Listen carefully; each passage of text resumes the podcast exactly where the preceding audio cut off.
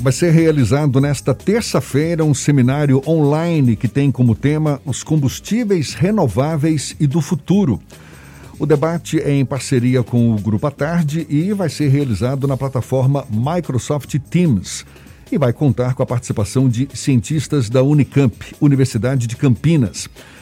O engenheiro agrônomo, professor titular da Universidade de Campinas, Gonçalo Pereira, é um dos participantes do seminário online e é com ele que a gente conversa agora. Seja bem-vindo. Bom dia, professor. Bom dia. Hoje, eu acredito, já é praticamente um consenso de que o futuro da indústria automobilística, por exemplo, é a fabricação de carros elétricos, não é? Apesar de que aqui no Brasil esse movimento ainda é meio incipiente. Nesse contexto, qual a importância de se discutir os combustíveis renováveis e do futuro, professor? Pois não, Jefferson. Bom, primeiro eu queria agradecer viu, ao Luiz Gonzaga Andrade, do Sindicom, pelo convite e pela ideia né, de elaborar esse, esse bate-papo, essa conversa. Olha, isso que você acabou de falar, eu diria o seguinte: é, você começa a repetir uma coisa várias vezes e, e acaba virando verdade acaba virando verdade. Então, essa ideia de que o carro elétrico é uma realidade, é uma realidade da qual nós não nós, nós iremos fatalmente né, nessa direção, isso é uma coisa que a gente tem que olhar com muito cuidado. Inclusive, acima de tudo, entender quais são os interesses nacionais e, e, e talvez ainda mais importante, qual é a real lógica por trás disso aí. Bom, eu queria comentar o seguinte, falando, vamos direto falar do carro elétrico, que talvez seja a coisa, a coisa mais importante no momento. A motivação para o carro elétrico é, é, a seguinte, o motor elétrico, sem dúvida nenhuma, ele é muito mais eficiente do que o motor a combustão, né? Pelo menos duas a três vezes mais eficiente do que o motor a combustão. Então a lógica é a seguinte, com menos combustível a gente realiza mais trabalho, ou seja, a gente anda mais com, com menos. E isso é uma coisa muito boa. Bom, Aí vem a segunda questão, que é a seguinte: o pessoal, ao fazer o carro elétrico, é, o desenvolvimento das baterias, no caso das baterias de lítio, foram extremamente importantes porque elas possibilitaram que esse carro elétrico, como a gente está falando agora, que é o carro elétrico com a bateria, eu vou insistir nisso, ele tivesse baterias é, é, capazes né, de permitir uma autonomia ao carro. Então, Inicialmente, os carros elétricos não conseguiam fazer 100 quilômetros, não tinham autonomia nenhuma, demorava uma noite para serem carregados, então era inviável. Essas baterias têm evoluído muito, entretanto, a gente tem que considerar duas coisas. Primeiro, elas não são renováveis, elas são feitas de metal, de lítio, cuja exploração é extremamente complexa. Existem poucos países do mundo que têm essa abundância então, do mesmo jeito que a gente tem hoje uma guerra pelo petróleo, provavelmente a gente vai ter conflitos geopolíticos pelo lítio. Né? É, e segundo, o que é muito importante é o seguinte, você pega um carro elétrico da bateria, realmente ele não tem escapamento. Né? Não tem escapamento. Então, o sujeito é motivado só pelo, pelo coração, né? pela, pela, pelas emoções, ele olha aquele carro e diz, olha, esse carro não emite CO2. Entretanto, na maior parte da energia do mundo, da eletricidade do mundo, é gerada por fontes não renováveis, por fontes fósseis. Ou seja, você tem uma usina que queima carvão para produzir eletricidade e essa eletricidade é que vai mover seu carro elétrico. Realmente, seu carro elétrico não tem escapamento. Entretanto, aquela usina né, de carvão que gerou eletricidade está emitindo uma quantidade imensa de CO2 e esse CO2, olha, é, Jefferson, uma coisa que é importante é o seguinte, pela primeira vez na história da humanidade, estamos todos lutando pelo mesmo recurso, ou, melhor, estamos todos é, é, no mesmo barco, que é a atmosfera. A atmosfera é altamente democrática, não tem nada tão democrático como a atmosfera. Tanto faz se você emite CO2, a consequência será a mesma. Então, se o seu carro elétrico não emite CO2 né, naquele local, ele não tem escapamento, o CO2 que ele emite lá na usina é a mesma coisa.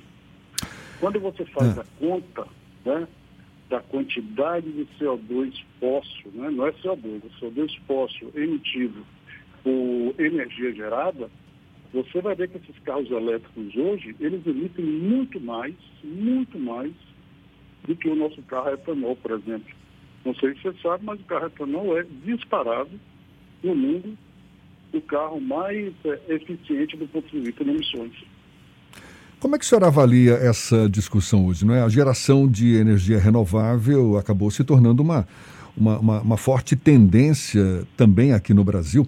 O senhor acha que a pandemia, de alguma forma, impulsionou a difusão desse modelo de geração de energia pelo fato de, do, do, do investimento em fontes de energias renováveis ser o caminho para diversificar a matriz energética nacional e reduzir os impactos ambientais do desperdício? Oh, essa conexão que você está fazendo é, é, excelente, Jefferson. Assim que começou a pandemia, o pessoal começou a avaliar correlações de pandemia. Primeiro, se, se nos Estados Unidos, principalmente, né, que o número de mortes é muito grande, o pessoal primeiro identificou uma correlação entre raça, né, pessoa ser negra e, e, e ter uma, uma maior mortalidade. Só que o pessoal começou a analisar com mais cuidado, viu o seguinte, na realidade não era negro, na realidade era pobreza, e na realidade era o tempo que a pessoa levava nos transportes em áreas que tinham muita emissão de combustíveis, né? no transporte, essa coisa toda. Então se observou o seguinte, é, a emissão né, pela combustão dos motores com combustíveis fósseis leva uma quantidade de particulado na atmosfera. Esses particulados é como se fossem mini projéteis, sabe? Mini que vão entrando no seu pulmão, gerando ferimento, gerando, gerando é, é, problemas em toda a sua circulação. Quando apareceu a Covid, se observou uma correlação quase que direta entre mortalidade e a exposição a esse tipo de, a esse tipo de, de, de material. Então, a, a Covid, sem dúvida nenhuma, acelerou a necessidade que a gente tivesse as nossas, as nossas cidades né, com uma quantidade de poluição menor, uma quantidade de particulados menor na atmosfera, está diretamente, diretamente relacionado à saúde pública. Nós somos hoje, por causa dessa poluição, doentes crônicos, sem perceber. Né? Uma série de doenças relacionadas a isso.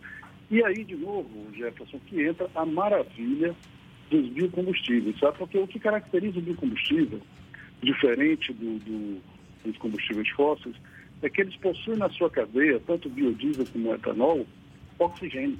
Né? Na própria cadeia tem oxigênio. Então, quando você queima um combustível, ele além de queimar de, de fora para dentro, né, ele queima também de dentro para fora. Isso significa que ele gera ou não gera particulado, ou os particulados são muito menores.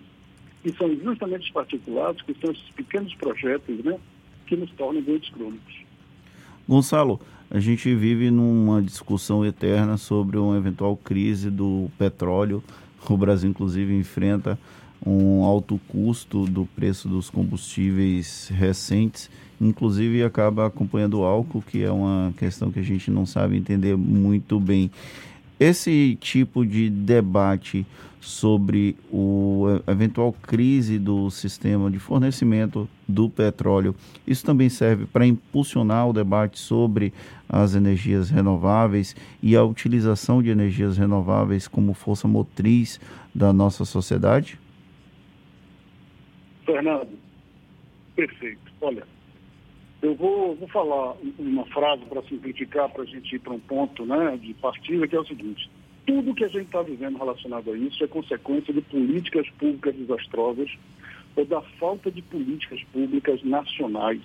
Eu não estou falando de política de governo, estou falando de política de Estado. Para você ter ideia, nos últimos cinco anos, números aproximados, a gente deve ter queimado, literalmente, cerca de 50 bilhões de dólares em importação de combustíveis. Veja, isso não tem sentido nenhum. Isso não tem sentido nenhum.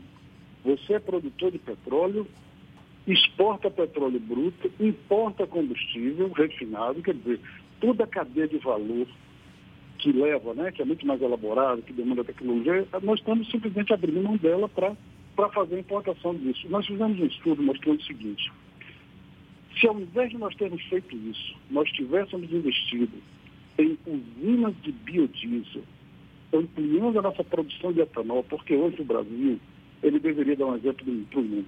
O Brasil não precisa de gasolina. Com o nosso etanol, nós conseguimos substituir toda a gasolina, gerando emprego, melhorando o meio ambiente de forma extraordinária, né? E gerando riqueza para o país. De forma muito semelhante, né? O, biodiesel. Quer dizer, a gente está abrindo mão dessa coisa que é nossa, que é própria, em benefício de uma política que não tem sentido nenhum. Veja, Não é que o petróleo ele seja ruim, não é isso. É porque as coisas têm seu tempo. Se a gente vai olhar com, com cuidado né, na história da humanidade, é, o homem, desde que começou a se organizar em cidades, essa coisa toda, e começaram as guerras, propriedade, né, aquilo tudo, rapidamente apareceram os escravos. Né? Muito antes da questão de negro, branco, não, os escravos apareceram na história da humanidade muito cedo.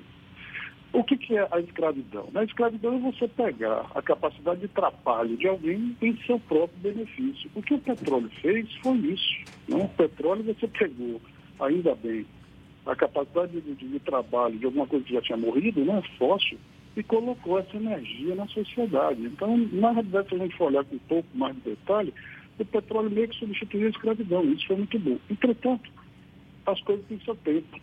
Né? As coisas têm seu tempo. E o tempo agora, é, a gente descobriu, a gente percebeu que a queima de combustível fóssil leva a um aumento do CO2, de gás de efeito estufa, na atmosfera, isso leva ao aquecimento, né, ao aumento de aquecimento, e esse aumento de aquecimento pode levar a mudanças climáticas que são extraordinariamente complexas e podem ter consequências tremendas para a humanidade. Olha, o pessoal fala, ah, o planeta vai acabar. O planeta não vai sentir nada com o que a gente está fazendo. Nós somos minúsculos é. para afetar realmente o planeta. O que nós vamos afetar é a nossa civilização nós vamos afetar, por exemplo, o zoneamento climático. As pessoas, obviamente, vivem em zonas. Na hora que você afeta o zoneamento climático, você começa as migrações. Na hora que você começa as migrações, você começa as guerras. Né? Você começa as guerras. Então, com esse aumento de CO2 na atmosfera, o que nós estamos fazendo é um tensionamento na civilização que pode acabar muito mal. Por outro lado, o Brasil, eu diria, Eu acho que o Brasil, como país, poderia ganhar um prêmio Nobel é, é, da paz se fizer, se for no caminho certo. E que caminho é esse? Primeiro, substituir todo o petróleo né, pelas fontes renováveis, que ele é capaz de fazer como, como ninguém mais. É, obviamente, do ponto de vista de transição do negócio, o petróleo vai continuar tendo valor, quer dizer, ninguém perde nada, o petróleo continua tendo valor. Por outro lado, cada unidade de energia de um biocombustível, ele gera de 5 a 10 mais empregos do que essa mesma unidade de energia vinda de uma fonte fóssil. Ou seja, a gente está à frente de uma extraordinária oportunidade. É uma boa discussão e que vai ser aprofundada certamente nesse seminário online Combustíveis Renováveis amanhã, a partir das quatro e meia da tarde. Acesso via Microsoft Teams o evento que será aberto pelo diretor-geral da Agência Nacional do Petróleo, Rodolfo de Saboia. O Gonçalo Amarante, que está conversando conosco, vai moderar esse debate todo, que vai ter a participação também de Tainara Espíndola, que é engenheira de energia pela Universidade de Brasília e doutoranda da Unicamp no programa de doutorado internacional em bioenergia, e também o Ricardo Abreu, consultor da Bright Consulting, engenheiro mecânico especializado em motores de combustão interna, ex-professor de energética e máquinas térmicas e doutorando de bioenergia da Unicamp. Professor Gonçalo Pereira, muito obrigado pela sua disponibilidade, sucesso nesse seminário online de amanhã. A gente agradece mais uma vez e até uma próxima, então. Muito obrigado, Jefferson. Bom dia.